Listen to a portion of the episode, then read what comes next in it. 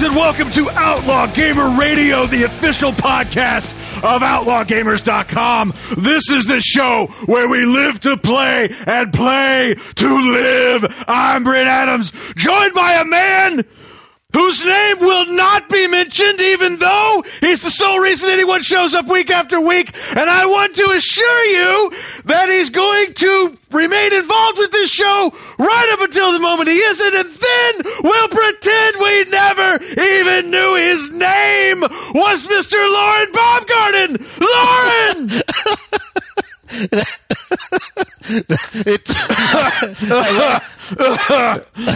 I, I like that one because it made me think. It took me. I know what the show notes are. we were just talking about this, and I still was sitting there thinking, "What the hell is he talking about?" It it finally sneaks up on you there towards the end. It does, and I can't wait to talk about it. Uh, we're going to talk about uh, what you're alluding to in the clubhouse right. section. But uh, If it makes you feel any better, you're not the most famous or most talented person this phenomenon has happened to in recent memory. Uh, So, That's a true story. I'm excited to talk about it. But uh, greetings, my friend. Welcome to episode 11 my line. of Outlaw Gamer Radio. Oh yeah, the big one one. That's actually not all that huge. It's a really not milestone. that- it's not that But big. you know, I figure every day above ground is worthwhile, and that means every episode under our belt falls into that same category, unless. You're one of the poor masses who actually listens to this show. In which case, I do I do apologize. Uh, but anyway, I'm excited, Brent. I'm excited to talk this week. I, I surprised you last week with what I was playing, and uh, I, I I am wondering if you are surprised this week by what I am playing. I am. I, I am a bit surprised. I but, thought you would um, be. I thought you, would know, be. That's uh, we got a we got a whole show to do between now and then. So why don't we go ahead and get started? Oh, you want to talk about games? Okay. That's right. Let's uh, let's kick things off. We're going to head into the garage. Get to some of the nuts and bolts of the gaming Ooh, news like and trailers of the week. I'm going to be honest with you, maybe not the smoothest segue that's ever been. If Daniel Kaiser were here, he would probably school me on this. He could probably come up with something better. But anyway, the point is this. God of War 3 remastered coming to PlayStation 4 on July 14th. There's a, uh, a very nice retrospective article over on the official US PlayStation blog written by your friend and mine, Cory Barlog, who, of course, uh, was the creative director on my favorite game in the series, which was God of War 2. He was the uh, art director on the first game and worked as creative director for, I don't know, eight months or so of God of War 3. So it's not like he doesn't have a toe in that water uh, prior to leaving Sony Santa Monica to go off and, uh, and do other things. He's actually back at Sony Santa Monica these days as creative director of the studio overall, and I'm sure working on various uh, cool things over there. But anyway, the point is this God of War 3 remastered for the PlayStation 4, going to be out July 14th. I said all this before, but the real question here is too little too late, Lauren? Does anyone care at this point? Is it 2015 and remasters or last year's news? Is God of War 3 the correct game in this franchise to remaster and re release on the PlayStation 4? What say you? Well, actually, I, I want to know what you think first. Because I Because wish you're- we had like four people on this so I could go McLaughlin group on it. I could like stare at one person and be talking to them and then ask another person who I'm not even looking at a question. That would be so rad, dude. Um, you are the you are the you're a bigger fan of the series than I am. Obviously. but as, as a, and, and so I'm curious to know if this if this seems valuable to you. No. In a word, No, No. Why not? I'm just curious. Like, why if, if being such a big fan of this series, and and you liked God of War three, did you not? It was okay. I mean, it's not my favorite game in the series, though. I mean, No. I would God of War two, God of War one, God of War three is how they rank for me personally. I would have been in similar manner to you as we talk about Uncharted four. And almost every time we talk about Uncharted 4, you talk about, you know what I'd really like to have is an Uncharted 1 through 3 remastered on the PlayStation 4. And have with, them do, redo half of Uncharted three, but that's neither here nor there. Yes, well, but but tweak. you, you know, all the things that were fixed in Uncharted Two, go back and fix those in Uncharted One.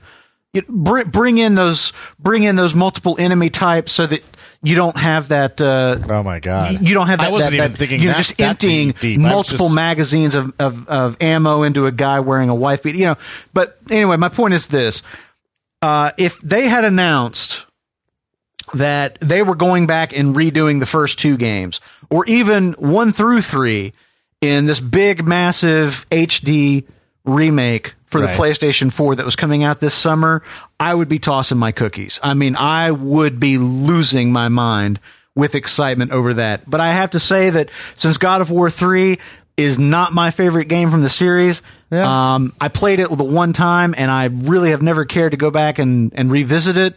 Uh, as opposed to the other two games, which I have played through multiple times over the years, I just can't find it within myself to get that excited about it. Fair enough. I mean, I guess I, you know, I suppose that's the equivalent of if they were if they were remastering and re-releasing just Uncharted Three. Exactly. I honestly, I, I wouldn't care. It's it's by far Yeah. Uh-huh. my least favorite of, of the three games, and and, my, and my Uncharted goes the same way for me. It's Uncharted two, Two, one, and three. Uncharted one, three, and that's Yeah. exactly right. And so, if it was just Uncharted three, I would have no interest really at all in spending the money for it. But however, if they do, uh, and, and again, I wasn't even thinking about what you're describing, where they're like kind of beefing up the AI. I was just thinking like go back and pretty up the textures a little bit. Um, I would absolutely buy the set, and I agree. I would be as excited. Now, I think. I think there's a good chance that we may see that still with Uncharted, uh, Yes, especially with, Uncharted. the game having been pushed back. Um, God of War, I remain. I, I, the fact that they're doing this, right, I think is I, I think, don't it think makes it doubtful that they would Yeah. do the whole collection. I agree. So, well, there you go. So I was curious. I mean, I put this on here for you because I really thought this was something you'd be you might be excited about. But my guess is I wish I was. my guess is you're going to be very excited about the next item. You, me, and a whole lot of other people, which of course is the news that Star Wars Battlefront, the new Star Wars Battlefront, as developed by EA Dice, which we got teased uh, at E3. What was that? Uh, how I can't remember how many years ago It that must was have been now. two must years have been ago two. at this point, yeah, right? Yeah. two years ago at E3. Uh, and now and now it's right around the corner. We're going to get our first peek at Star Wars Battlefront, uh, which is going to be part of the Star Wars celebration taking place in April, uh, which is right around the corner, April 16th through the 19th. I mean, it's like three weeks away. So That's uh, the point is that I imagine we're going to be getting some details, some some gameplay videos, some firsthand impressions very very soon uh, at whatever it is that EA Dice has been cooking up in the way of Star Wars Battlefront. I am officially losing my mind over this one. I am very very excited about this. I'm a huge fan of Star Wars Battlefront. It was a phenomenal phenomenal experience back in the PlayStation 2 era, I had no shortage of enjoyment playing that game on the couch co-op with my friends. And frankly, I think that I don't I'm not expecting this new game to be I'm not expecting it to, to you know to be like exactly what the old game was. I think that it's going to be I think it's going to be a lot closer to say a Battlefield game than the old Battlefront games, but I don't have a problem with that. I actually find that to be a pretty exciting prospect, provided that it actually works and that they, they don't have some of the some of the infamous launch trouble that has seemed to plague the Battlefield franchise a couple of times now. Although apparently, uh, as a matter of fact, I almost put this on here, here as a story, Brent, because to me it's such a big deal. Apparently, Hardline uh, had had a stellar launch day, with the exception of a, I think there was a DDoS attack on uh, the Xbox version, but there's nothing they could do about that. But other than that, I think Yeah. they had a really smooth launch this time. Is that partly because nobody gives a fuck about that game and they're not playing it? It could be because they only sold fifty thousand copies. I'm, the only sure. person apparently who thinks that Hardline looks cool, but uh, but that's great news. And and in, in all sincerity, uh, congratulations to EA for, for pulling that off uh, with those ridiculously small numbers. But my point is, yes. Uh, so great for you, and I hope that you can repeat that success with Battlefront, which I imagine you're going to sell a few more copies of. this is uh, this is rapidly climbing my list of most anticipated games of the year with uncharted being Yeah. pushed back into uh, 2016 with uh, batman being delayed again and i gotta have to assume it won't come out till 2016 at this point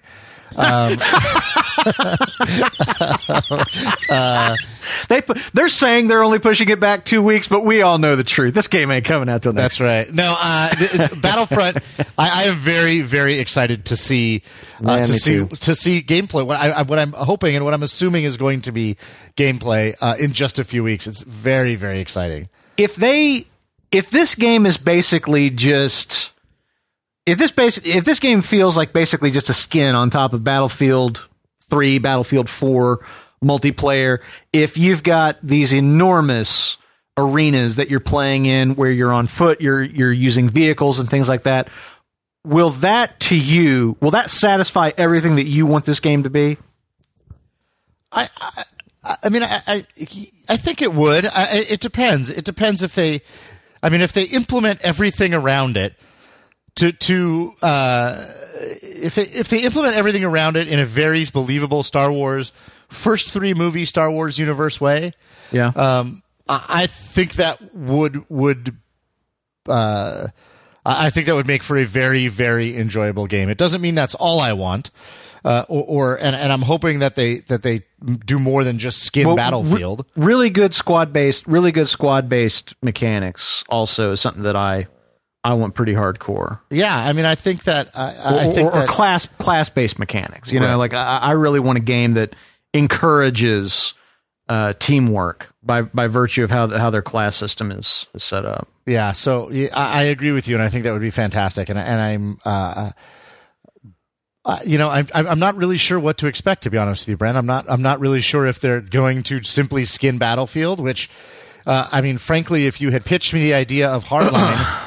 You know, before I ever saw anything of it and said Battlefield but cops and robbers, I would have thought to myself, wow, that sounds pretty goddamn cool. I love Battlefield. And then but the reality is, when I saw it, I, I watched it and I went, "This is just Battlefield skinned with cops and robbers," and it made it un- uninteresting to me. Um, so I, I'm not sure. I, I'm not sure what to expect. I, I'm I'm sort of being cautiously optimistic, and I am uh, I'm just waiting to see what we get in three weeks. Yeah, I'm I'm curious about that as well. I'm curious to see if if any of I'm I'm curious to see if they end up having any kind of um any kind of like heroes class, uh, something I guess like maybe like a juggernaut uh kind of uh mechanic that would let you play as say Han Solo or Darth Vader or something like that. Um Do you think they'll know, let you play as a Wookiee? uh I, well I mean they did in the they did in the other game, so I, would know. assume so. Yeah.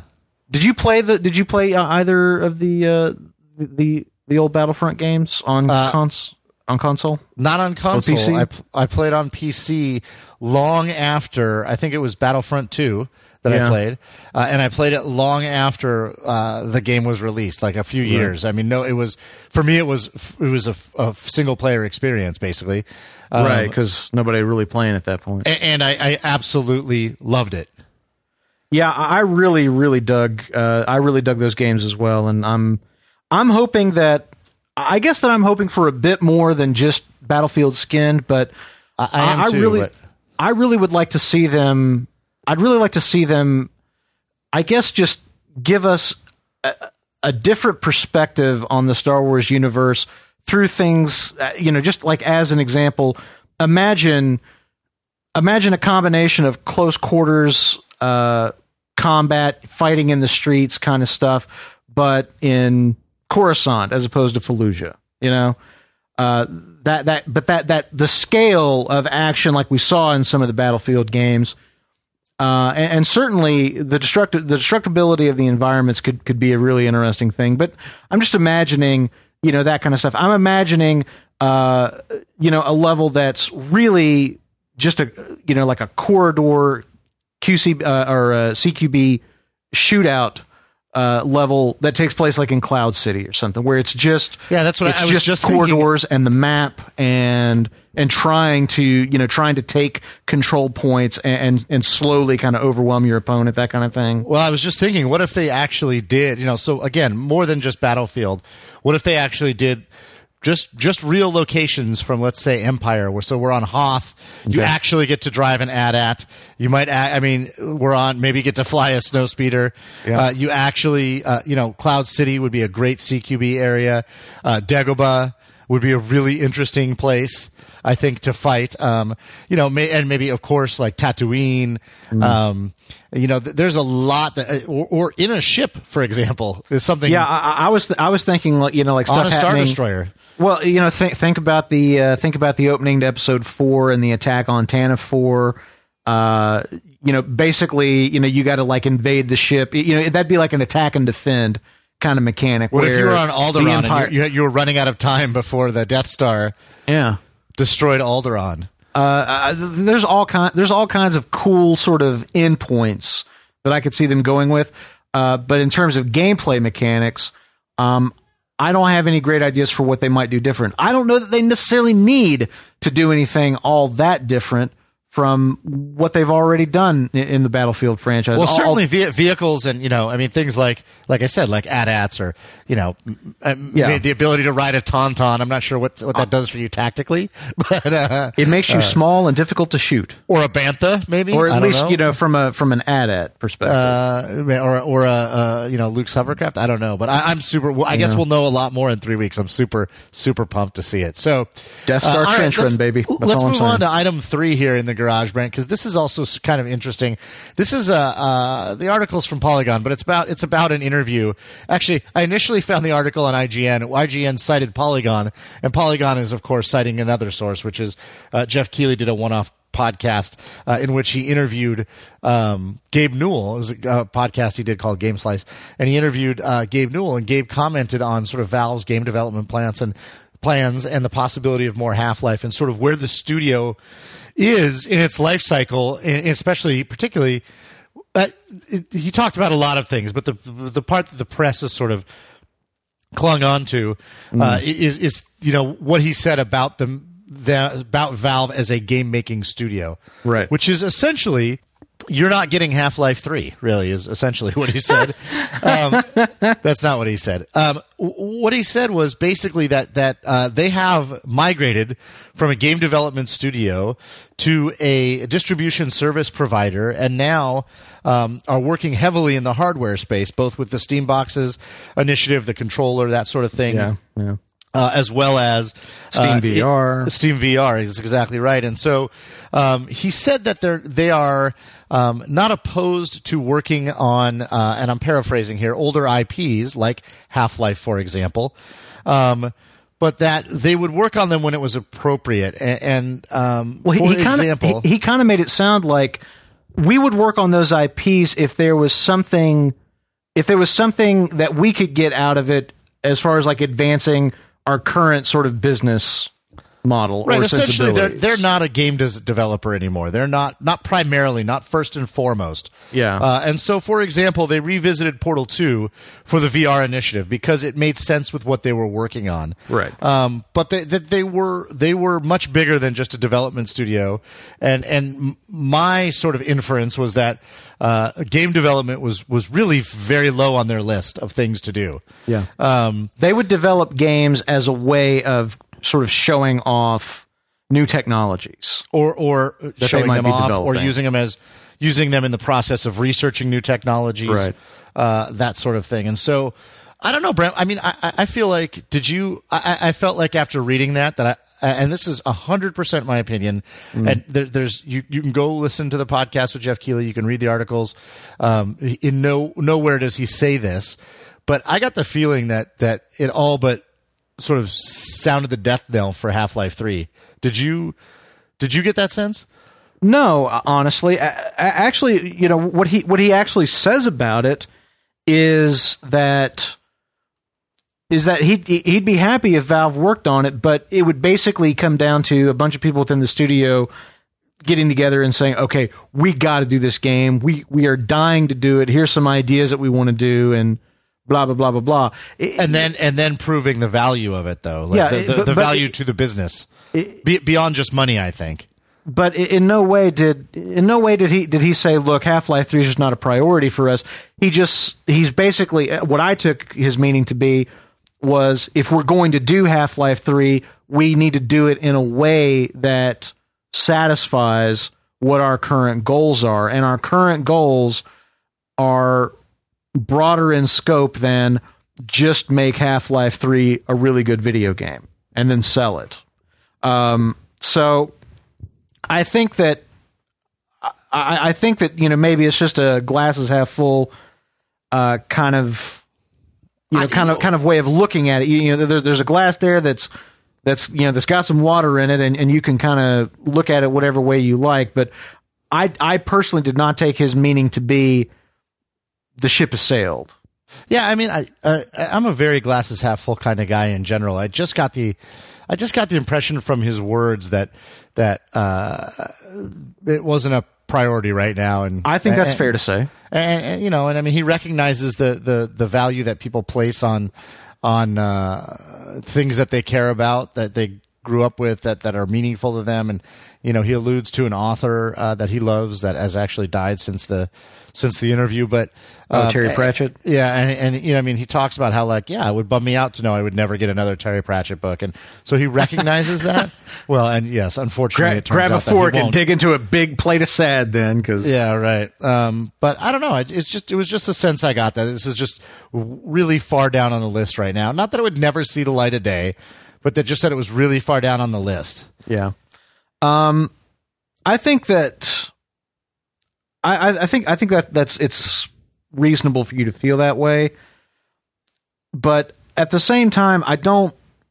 I guess I can't blame Valve for for having for having that attitude. I guess I, I think that they've proven uh, over the last decade or so that they are capable of a lot more than just being a game developer. And, and, and frankly, Valve is a Valve is is a, a powerful force within the game industry. Certainly, they're a huge driving force in the PC industry.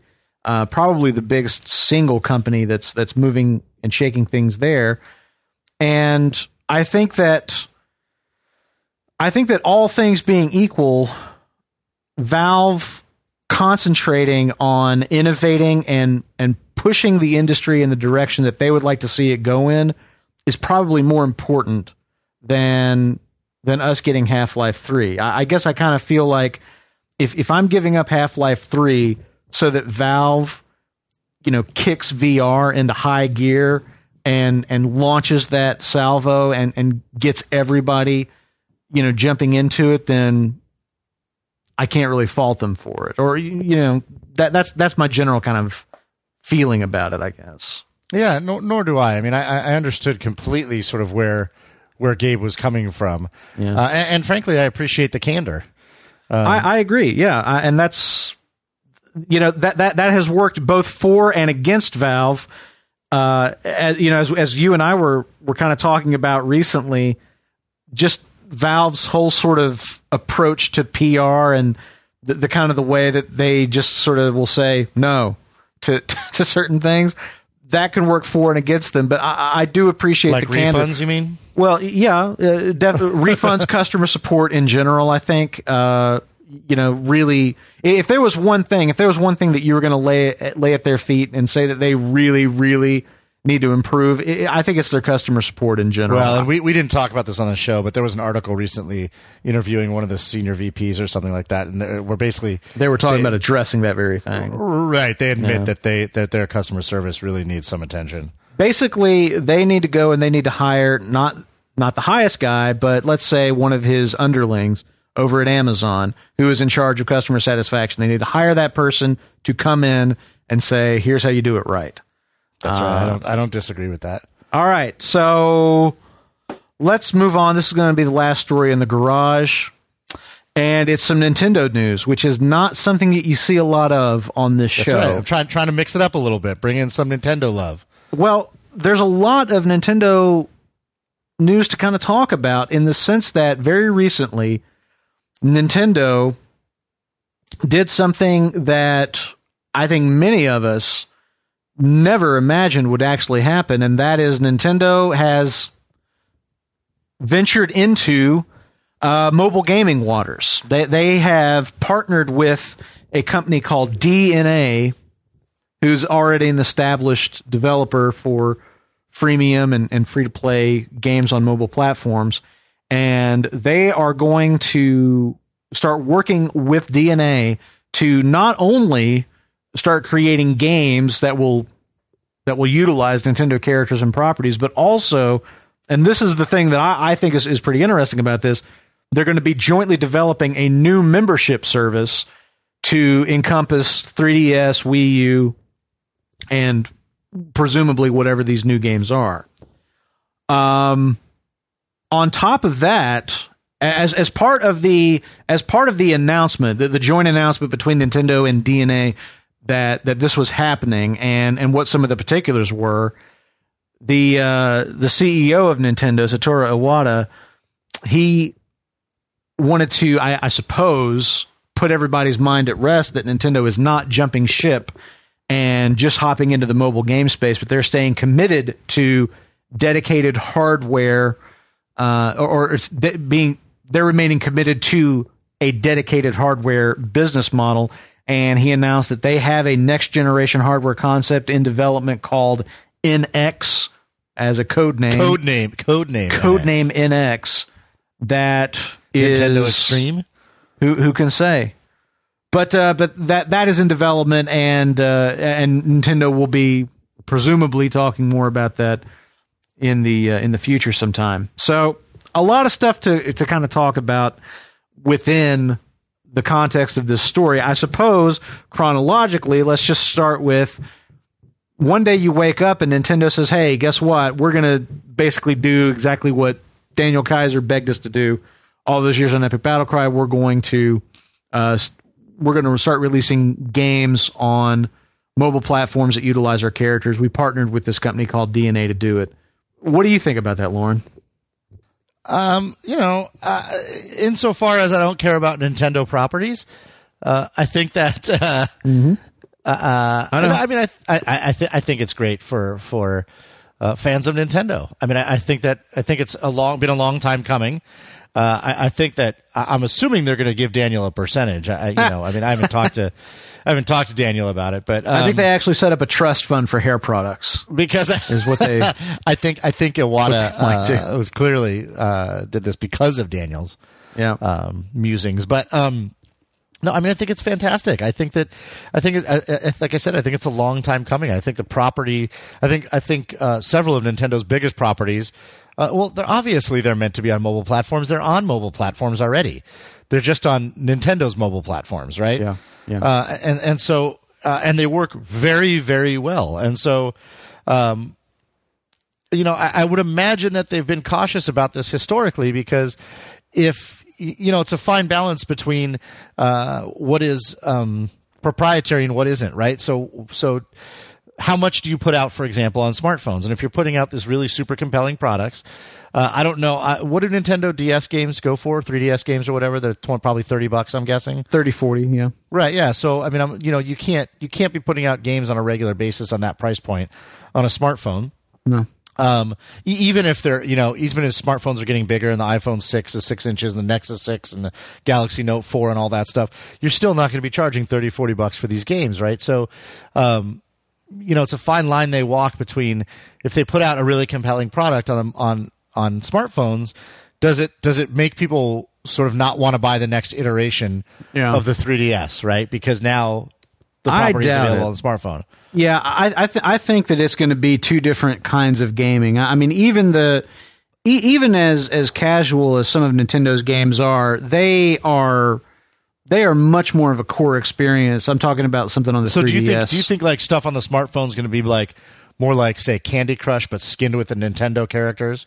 Um, that it will uh, be an actual Mario game or an actual Zelda game. Yeah, yeah, probably. Probably. I I think that it's I think it's very likely that that initially it will probably be familiar mobile game tropes Angry Birds, but with Mario, or, revisited with with Nintendo properties. I, I, I think that that's probably likely. Although, uh, given given how brilliant uh, some of Nintendo's designers are with game design and mechanics, I don't want to sell them short and say that I, I don't think that Nintendo can't come up with some really fascinating and original ideas for gameplay. I, I just I just imagine that the reason if if they were planning to do wholly original things, I don't know that they necessarily need to partner with uh, a developer that's already so entrenched and identified with mobile gaming as DeNA is. And and, and honestly, that's kind of the uh, that that's maybe a sticking point because there's a lot of people that are not so fond of DeNA and and their games and, and the way they kind of do the freemium business model. So I think some people are, are going to find a point of contention over that alone. The other part of the equation is the not just the games part, but the the new membership service. And as I've said many times, uh, Nintendo has an incredible problem understanding and utilizing online services. Uh, they they suck. Nintendo's online services suck. They are they are a decade or more behind uh, everybody else. And when you see the ease at with which you can you can obtain digital content and enjoy it across multiple platforms through companies like Amazon, Apple, Sony, Microsoft, whatever. Um, there is no excuse for Nintendo to suck as much as they do. And they suck enormously, in case that wasn't clear. And there's no excuse for them to in this day and age. So I have to say that the thing I'm most excited about is the idea that somebody who actually understands uh, online online services is maybe going to be working with Nintendo to to do something worthwhile and get rid of the mess of shit that has been Nintendo online services up to this point. Yeah, certainly that that is an interesting aspect. You know what I what I thought was equally as interesting was this sort of casual nature in which they I mean, not not that we wouldn't think that they were working on a hardware platform, because uh, yeah. I, I guess we would assume that they were, but it, it, just seems weird that this sort of casual nature in which they say, "Oh yeah, by the way, we are working on another another hardware platform called NX." I, I think it's just to, I think it's just to qualm any fears that anybody had that Nintendo was throwing in the towel. That they were saying, you know, uh, the Wii was a really big thing. 3DS is still doing great for us. Wii U, not so much. It's starting to look like we don't have any original ideas, or at least any original ideas that people are interested in anymore. So, hey, let's give up and just start doing games on iPhone and Android. I, I think well, to be clear, they, they, haven't said that the NX is a is a home console. Well, platform. They, it could be they, it could be did, a mobile piece of hardware. It could be, it could be, but the, the, they do say they do say pretty explicitly that it's a dedicated game console. Um, so yeah, I mean, it, it, could potentially, it could, it could in theory be a, a although it could handheld. be, it could be a VR. They say a dedicated game platform with a brand new concept. Yeah. So maybe, maybe they're working on VR. Maybe they're maybe, but it could VR. also just be, it could also just be marketing speak for we're doing another console. You know, it could but, be. You're right. We just we have no idea. We don't. But which is what I think is weird. Is that is they fine. just they sort of throw it out there and, and don't but it's, I think it's it's just there so that people don't get afraid that Nintendo's still not going to be Nintendo. I, th- I, think that's what they're trying to say. They're trying to say, look, everything that we've been doing as a company, we're going to keep doing. We're also doing this though, and we're going to be even better because we're going to have all our stuff. Plus, you're going to have Mario Mario puzzle games and stuff on your phone, and and we're going to have this better unified membership service that's actually going to work in a way that makes sense. Yeah, well, we'll see. We'll see if it gives them the much needed infusion that they that I feel uh, that, that, that that they've needed since the sort of I don't the, the lackluster performance of the Wii U. An infusion of not suck.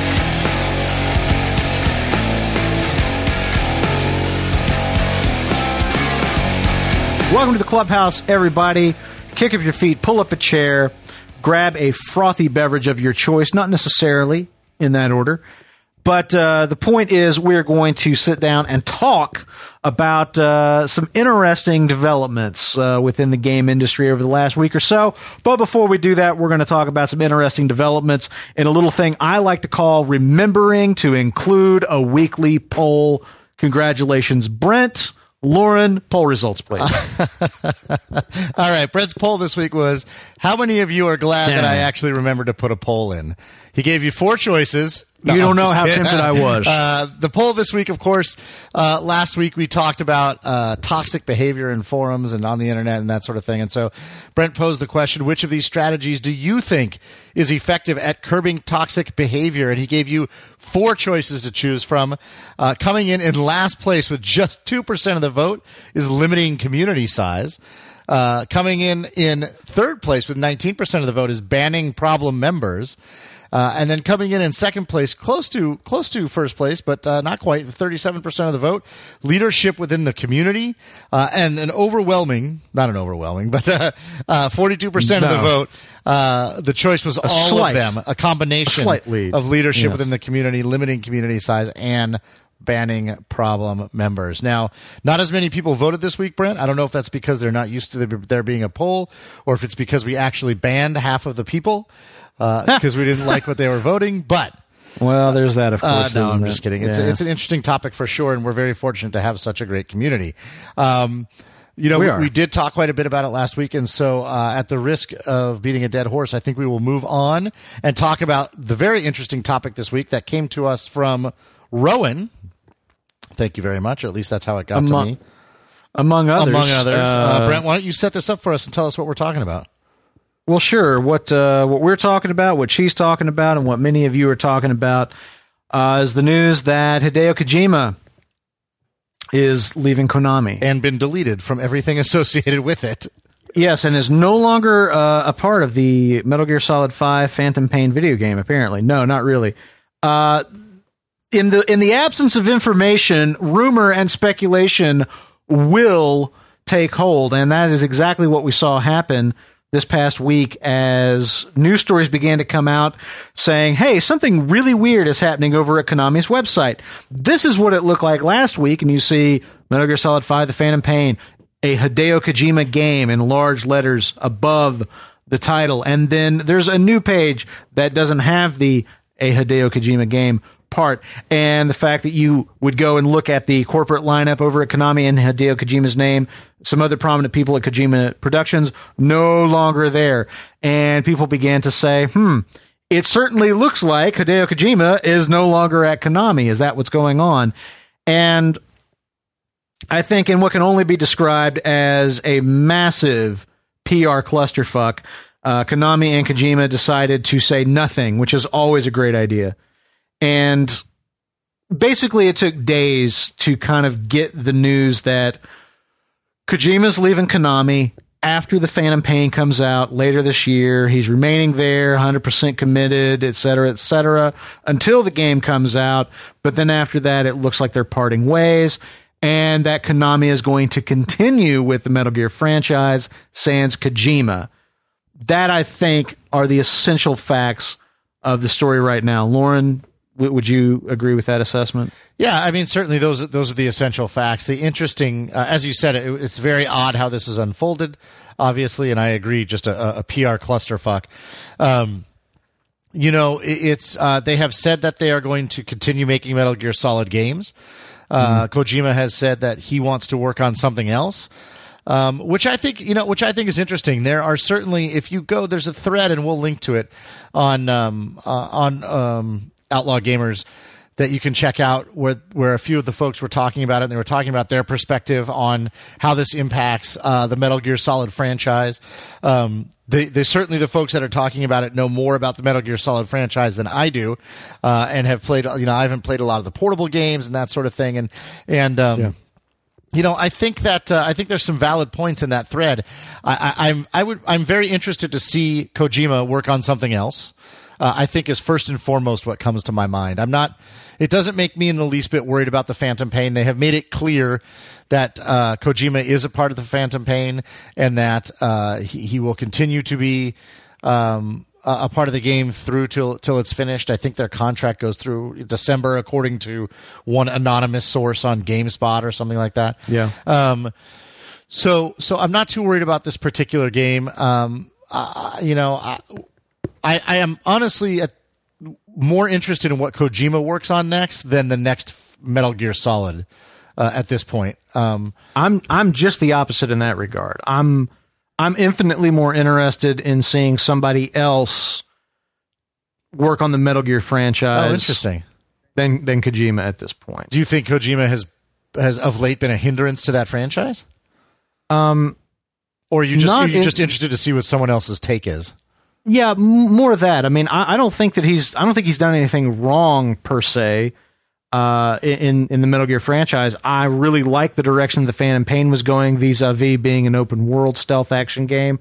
That is very appealing to me. But I what I have connected with in the Metal Gear games has always been the gameplay and the game mechanics and the the richness of the gameplay experience over the actual storytelling and and in many cases uh, characters that that uh, I was uh, interacting with. I, I have never been as enamored of what he wanted to say as a storyteller as I was the gameplay opportunity his, his uh, or the Metal Gear games afforded me. Uh, so I, I guess that as the Metal Gear series has gone on through all these various iterations, uh, my my interest in it has sort of been in spite of itself in in a, in a way, and I'm very very interested in the idea of of fresh blood coming in and saying, okay, we have some really great established gameplay mechanics and, and some ideas and things, and, and we've got a you know this this rich mythos that we can draw on. What kind of story would we want to tell? What kind of what kind of game would we want to would we want to create? And I think it'd be very interesting to see somebody come in and, and maybe put a, a fresh spin on that uh, on that series. And, and I don't, I mean, I'm not, I don't wish any any ill on uh, on Kojima or whatever. I hope he he goes and makes some game that he's really really excited about and passionate about, and it kicks major ass and all that. Um, but I'm just not.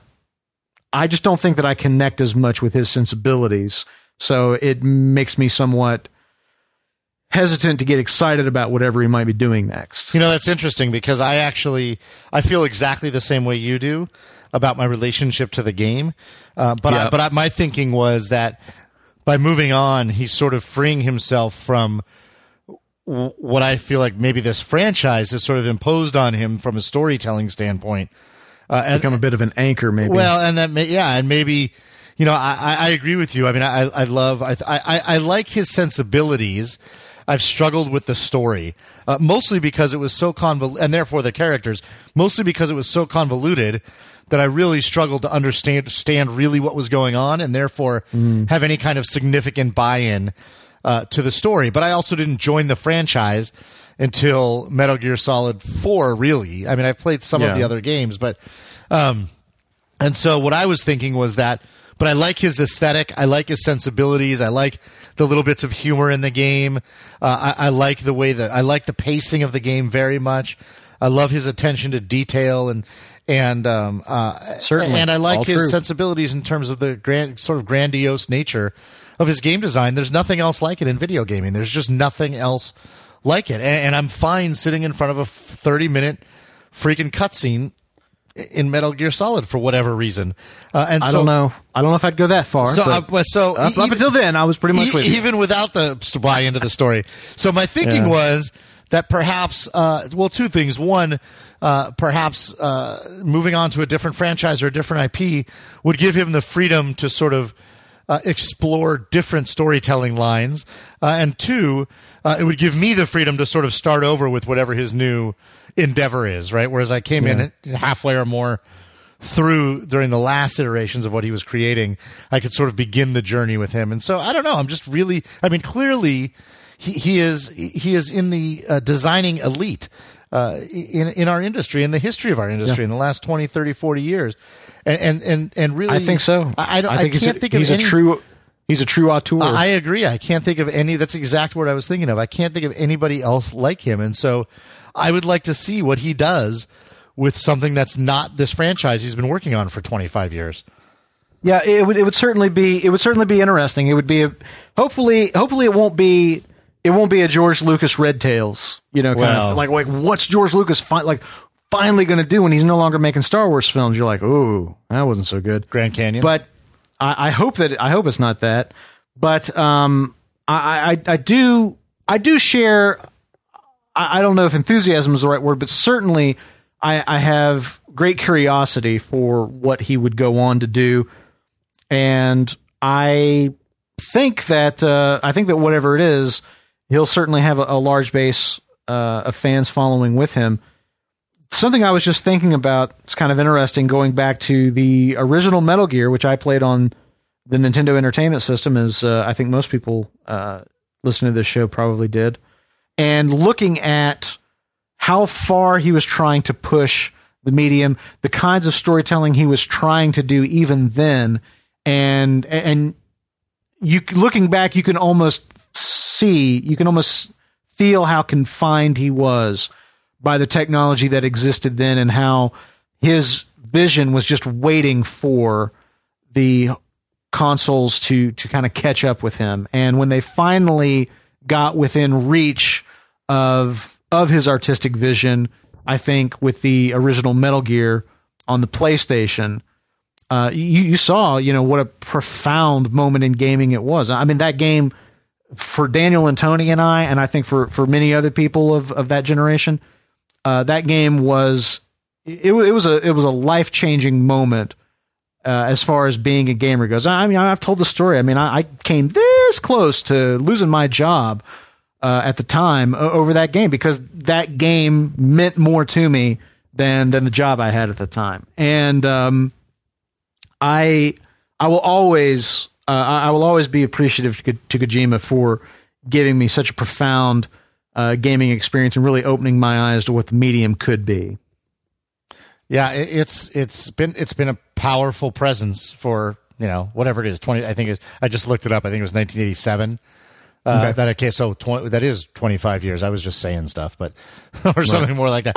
I was just making I was just throwing out numbers, but uh, I knew it was something like that. Uh, it's actually more like 26 or 27 years, but that's man. We should get we should so go into politics because you know. um, yeah, man. It's, and and I agree with you. You know, honestly, I hadn't thought of it. Uh, my, my initial reaction is is this guy's an auteur. Uh, uh, I cannot wait to see what he does next. You know what I mean? And I hadn't really given no. thought to what you brought up, which is uh, the idea of seeing what somebody else does with uh, Metal Gear Solid. Although my, my, my inclination is that they will sort of just expand a little bit upon what's already there, right? I, I, I'd be surprised if we saw a dramatic reinterpretation of the series in Metal Gear Solid 6. But but it will be interesting to see for sure. Agreed.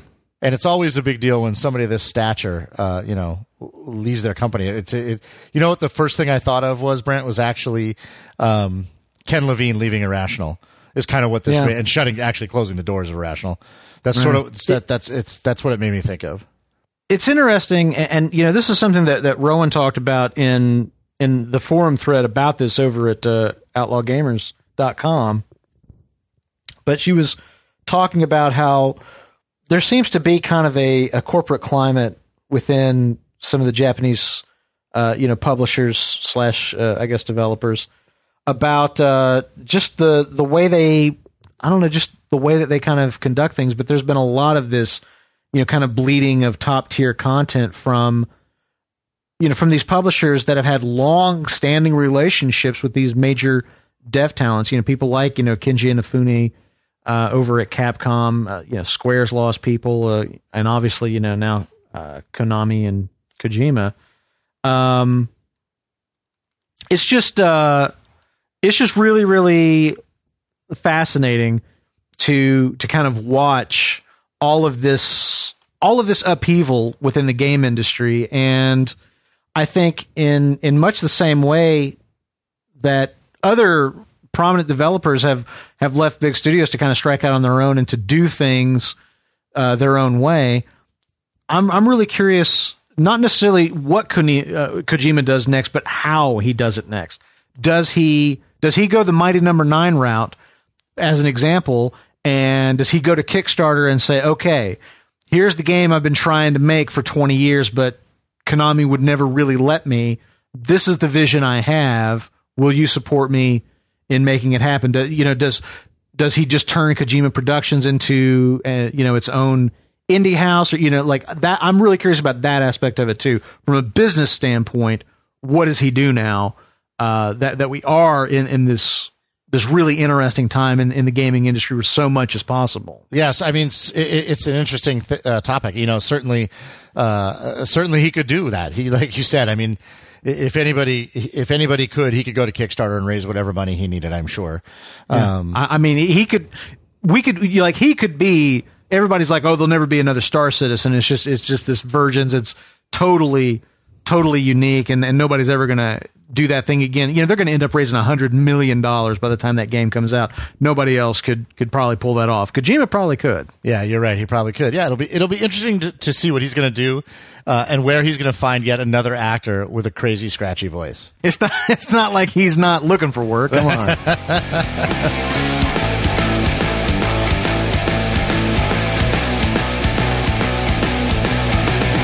right, everybody, we're going to hit the road and uh, talk about some of the games we got our hands on this past week.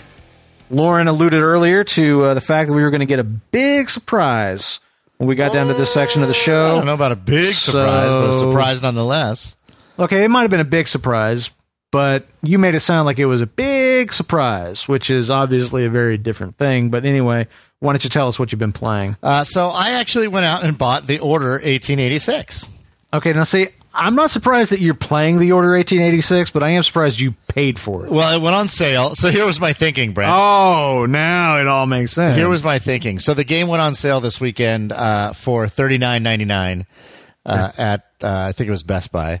And, and, and my, I was looking at it and I was thinking about it. My theory was remembering that I was back in the United States and that I could actually buy a physical copy of it for a relatively reasonable price. I so it was more just sort of a novelty for you. no, no, no, no. It was my my, thinking was, uh, well, I can just turn around and sell it in two weeks for you know even if it's twenty bucks.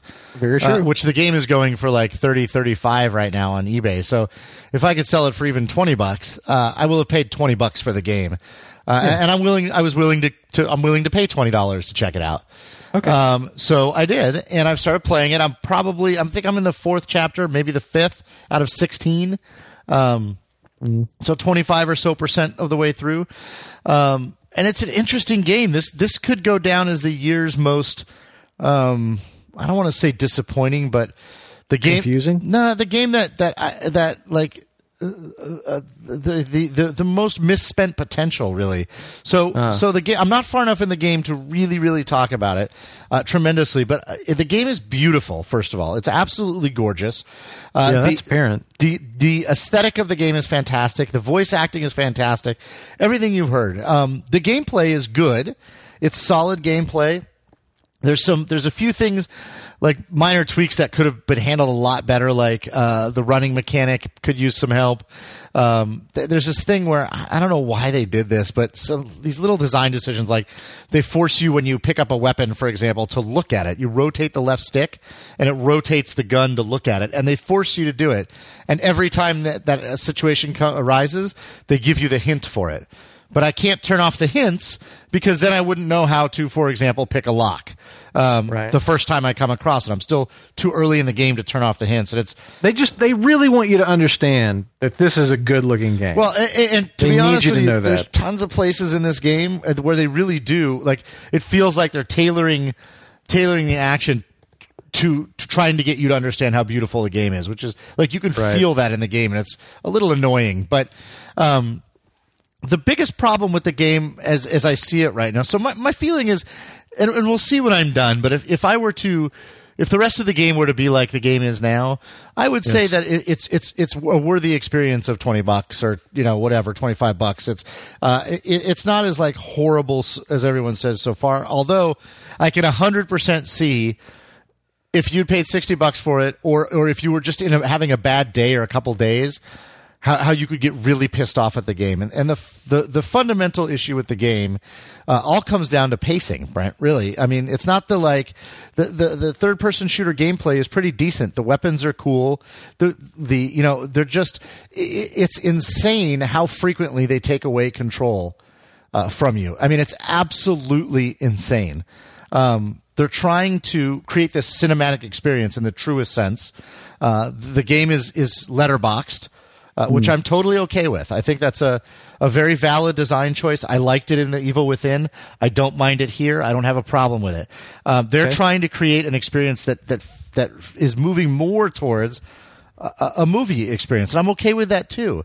But in doing so, their solution to that problem, uh, Uncharted did the same thing. Uncharted did the exact same thing. They wanted a very cinematic experience, and, and nobody had a problem with that, and I have no problem with that either. The problem comes in is that their solution to that is to try and create more cinematic looking scenes uh, by and and they it, it seems like they feel the only way they can truly do that is to take control from you. So they literally take control from you. Um, every, I mean, f- it, there's frequently in the game. It's every 15 to 30 seconds. Like you'll you'll walk for 15 or 30 seconds, and then they will take control for 30 or 30 to 45 seconds, and then you'll walk for 15 to 20 or 30 seconds, and then they'll take control for a minute. And then that seems annoying. It's really odd. It's very odd. Um, and and what it does is it's not even that they take control that I have a problem with, except insofar as how much that breaks up the the feeling of moving forward through the game. Um, it it it, it makes the pacing Yeah. instead of Like, flowing. it's just constantly start starting and stopping, starting and stopping. Yeah, instead of instead of having a flowing melody, it's this staccato thing that's just super uh, awkward and weird, and it just feels jerky and twitchy, and even to the point of you. you I'm sure you, of course, you remember in the Uncharted games how you'd be watching a cutscene, and the cutscenes into gameplay were seamless. Uh, to the point that even you know throughout the game in Uncharted 2 and in Uncharted 3, after having played tons of hours in the game, it was still an astonishing effect how all of a sudden it would just be like, oh, wait a minute, that's the end of the cutscene? Holy moly. I'm Well, playing. Right. They, they do the same thing in this game, which I love, in that there's no HUD and it's a seamless transition. Only there's that moment. There's that, that moment where you can see, like, oh, it just released my character. Do you know what I mean? Like that twitch, Yeah. that little twitch where where you go, okay, so this that's where the cinematic stopped, and now I have my character. So they were trying to do what Uncharted did, but they were but they're not doing it successfully. There's Gotcha. it's, it's not seamless in that way. Um, so it, it's very odd, uh, and so I, I will have more to talk about it. But it, it is a good game. Uh, it, it is not the, the the horrible, you know, monstrosity of a video game, but it is there there is this one aspect to it how I could see if you were sort of not in the mood there's the, the the atmosphere is- draws me in so much that when I play it I find I play it for suddenly I'm playing for 90 minutes and I don't want to stop when I turn it off but I could see how if you weren't in the mood or I mean if if it just hit you the wrong way the constant wresting of control out of your hands um, I could see how that could make somebody say this game is a four out of ten because this is absolutely ludicrous design decision, and, and and how any game designer in their right mind would choose to do this is beyond me. I, I could see how somebody might say that about this, like constantly taking control away from you. You could have they could have accomplished the exact same thing by um, by by having you know 30 to 60 second cutscenes or, or 60 second to one minute two minute cutscenes every seven or eight or ten minutes instead of like literally 30 seconds on 60 seconds off 30 seconds on 60 seconds off. And you know they'll and frequently they'll take control of, of your avatar for three or four or five seconds. Like you'll be walking and then you'll open a door and then they take control for five seconds and then you get it back. Or it's just it's very odd in that regard Interesting. Yeah, It, I- um, it's it's. I mean, frankly, it sounds frustrating. I mean, just listening to it sounds frustrating. It's not. Yeah, it's not. It's not frustrating me. There's there's so much going on atmospherically, um, and it's so good graphically, and the voice acting is so good. Um, the characters are so interesting that the the uh, the game is better than the sum of its parts. Um, but but I could I could hundred percent see someone put the disc in their their uh, you know, put, I could see one person put it in and say, "This game's a, this game is you know not that bad. It's super, got all these great things to it." I could and, and then ha- and then I could hand it to you, and I could see you go home and, and be like infuriated to the point of throwing something against the wall. what the fuck. Right? Yeah, I absolutely Yeah. could. It's it's a very interesting game. So, but I I feel like I need you know, it, it- there's so many of these hints at this point that I feel like I'm you know an hour and a half in, I'm still getting tutorial type stuff, and so. Uh, you know, I, I, I, I, I, will wait to really give my full assessment until I can get some more time in the game this week. Okay. Yep. Fair enough, I Yep. suppose. For my own part, uh, I decided. Well, I mean, I've been playing a little bit of mobile stuff. I've been playing uh, Star Wars Commander on the iPad. Uh, I started a new game of FTL on the iPad. That kicks major ass, as you can well imagine. Yep. But uh, the main thing I've been playing is Shadow of Mordor. Of course, I was you know I, I was talking last week about XCOM and that I was starting you know a new game in XCOM Enemy Within, and I I went to play it and I sat down and I couldn't bring myself to do it. I kept thinking, you know, you've got Shadow of Mordor hanging over your head for months now. Uh, you really, really ought to finish that game before you start anything else. And so I decided to go back to it, and, and I couldn't I couldn't exactly articulate why I was hesitant to do so. Why I felt so I don't know, just so kind of spent with that game. And, you know, it's something that you and I had talked about that kind of phenomena of you have it's not just how long the game lasts, but it's sort of how long your interest level in the game lasts. Right. And you hope that those two coincide relatively closely. You hope that if you're going to play a game that's going to require 30 hours of your time, you hope that it maintains your interest for the 30 hours. And I guess I kind of felt because I was playing piecemeal and I was really getting kind of bogged down in just doing side quests and stuff with Shadow of Mordor. Um, I kind of burned through eight, nine hours playing it and didn't really accomplish all that much in terms of advancing the story. And consequently, I kind of reached a point where it's like, well, I've invested the eight or nine hours of interest that I was going to have in this game. I just didn't do it finishing the game. And so maybe that's it. Maybe that's all that I'm going to have with it. But um, because frankly, I was getting bored with it. I, I I was at a point where I kind of felt like it was just getting really repetitive, and I wasn't really doing anything new, and I was starting to just not care all that much.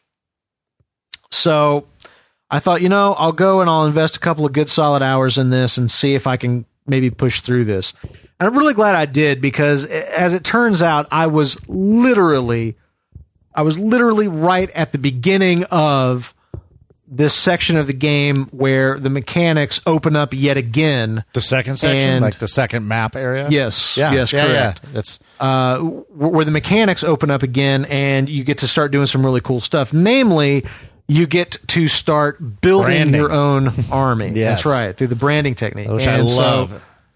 it it's completely changed the game. I mean, it's a completely Yes. different game now that that I have that, and I'm re- so I- I'm glad that I I'm glad that I didn't just let it sit uh, for lack of interest because it's gotten really interesting all over again. So I've completed the first kind of tutorial leg that of that process where it's like okay, you can brand you can brand orcs at the individual level. You can help them along so that they can become captains, bodyguards of war chiefs, and then you can help them become actual war chiefs. And it, it's treading on a lot of familiar ground.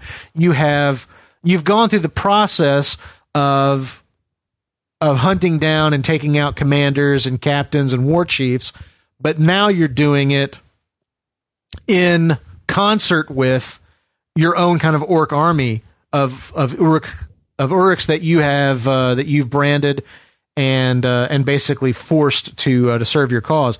It's wicked cool. I mean, it's wicked cool. And knowing that this game won uh, at G, you know, this game won like title of the year from GDC.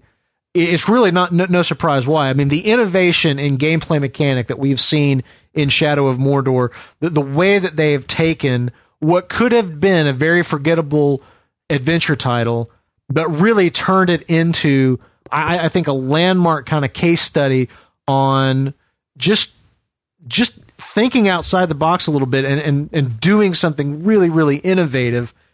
I, I totally get all the accolades and everything that this, this game has gotten. I have to say that even though I knew in concept that this was going to be coming and that you were going to be doing this, the experience of understanding that rationally and experiencing it viscerally and emotionally, uh, they, they don't they don't relate to one another at all. You can't really understand how cool that is until you do it. And now that I've done it, I get it, and I'm going to do more of it because I like it.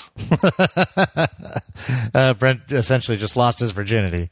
Adams team. Ow. anyway, yeah. How far into that second? Like, how many hours have you played since? Roughly, ballpark. Uh, probably two. I, I- just Yeah. like I literally just finished the like the the first kind of leg where you help I, you know, whatever the guy's name is. You you you help move him from a small time commander to a captain to a bodyguard to a war chief himself. That first leg where they're basically kind of holding your hand and walking you through each part of it so you understand it. I've just finished that. So I now have one of the five war chiefs branded in my camp. I've now got to go after the other four. Uh, it's uh, I, I have so much fun playing that game. I really, really did. Yeah. Uh, I, I'm so glad you went back and played more of it. Um, and uh, yeah, I mean, you still you still have more ahead of you. It's just it's a, it's such a good time. And I, I agree with you. can't wait. It's so brilliant of them to like say, okay, we're going to like it. Really, I really felt like I was just beginning to kind of tire a little bit of the game Yeah. when I was like, oh wait, look, there's a whole new map. Uh, and it and- all these new mechanics, and it reinvigorated it for me. It was really Totally. my experience. It was really well done, and something that other game designers could look to uh, when designing their game. I thought it was brilliant. I thought it was absolutely brilliant. I agree with you. I hope that they do. Think about okay, as much as, as much as this game owes its combat to the Arkham Knight franchise, as an example, think about this this mechanic folding its way back into the Arkham Knight franchise, where you've got a criminal underworld, you know, kind of mechanic where you've got like the major players that we all know and love, people like Joker, Two Face, Penguin, etc. Batman's rogues gallery, but underneath them you have you have captains, you have bodyguards, you have street level guys, and some some version of the Nemesis system works its way into a future Batman game. As opposed to branding guys, you turn them into informants for you. You you, get them working for you, delivering information about what other people are doing, so that you can foil their plans. I mean, on and on. I mean, just think about how some of these mechanics could could work their way back into the Arkham games, which have obviously been an influence here. The the, the possibilities uh, of of this kind of thinking and game design going other places is really exciting. It is extremely exciting, and uh, yeah, I'll be curious. Matter of fact, you and I will be talking a little bit about some Batman stuff next week on Outlaw Gamer Radio. But for this week, Brent, I think we're going to call it a show. And as always, we want to hear what our listeners think about everything we talked about. So please sound off, uh, whether it's Shadow of Mordor, The Order 1886, Kojima leaving Konami, Nintendo's announcement of their next generation hardware and software package, Gabe Newell talking about Valve's game development, Star Wars Battlefront, or God of War 3. We want to hear everything that you guys think about what we talked about and anything game related. As usual, he is Brent Adams. I am Lauren Baumgarten. And remember, you don't stop playing because you get old. You get old because you stop playing.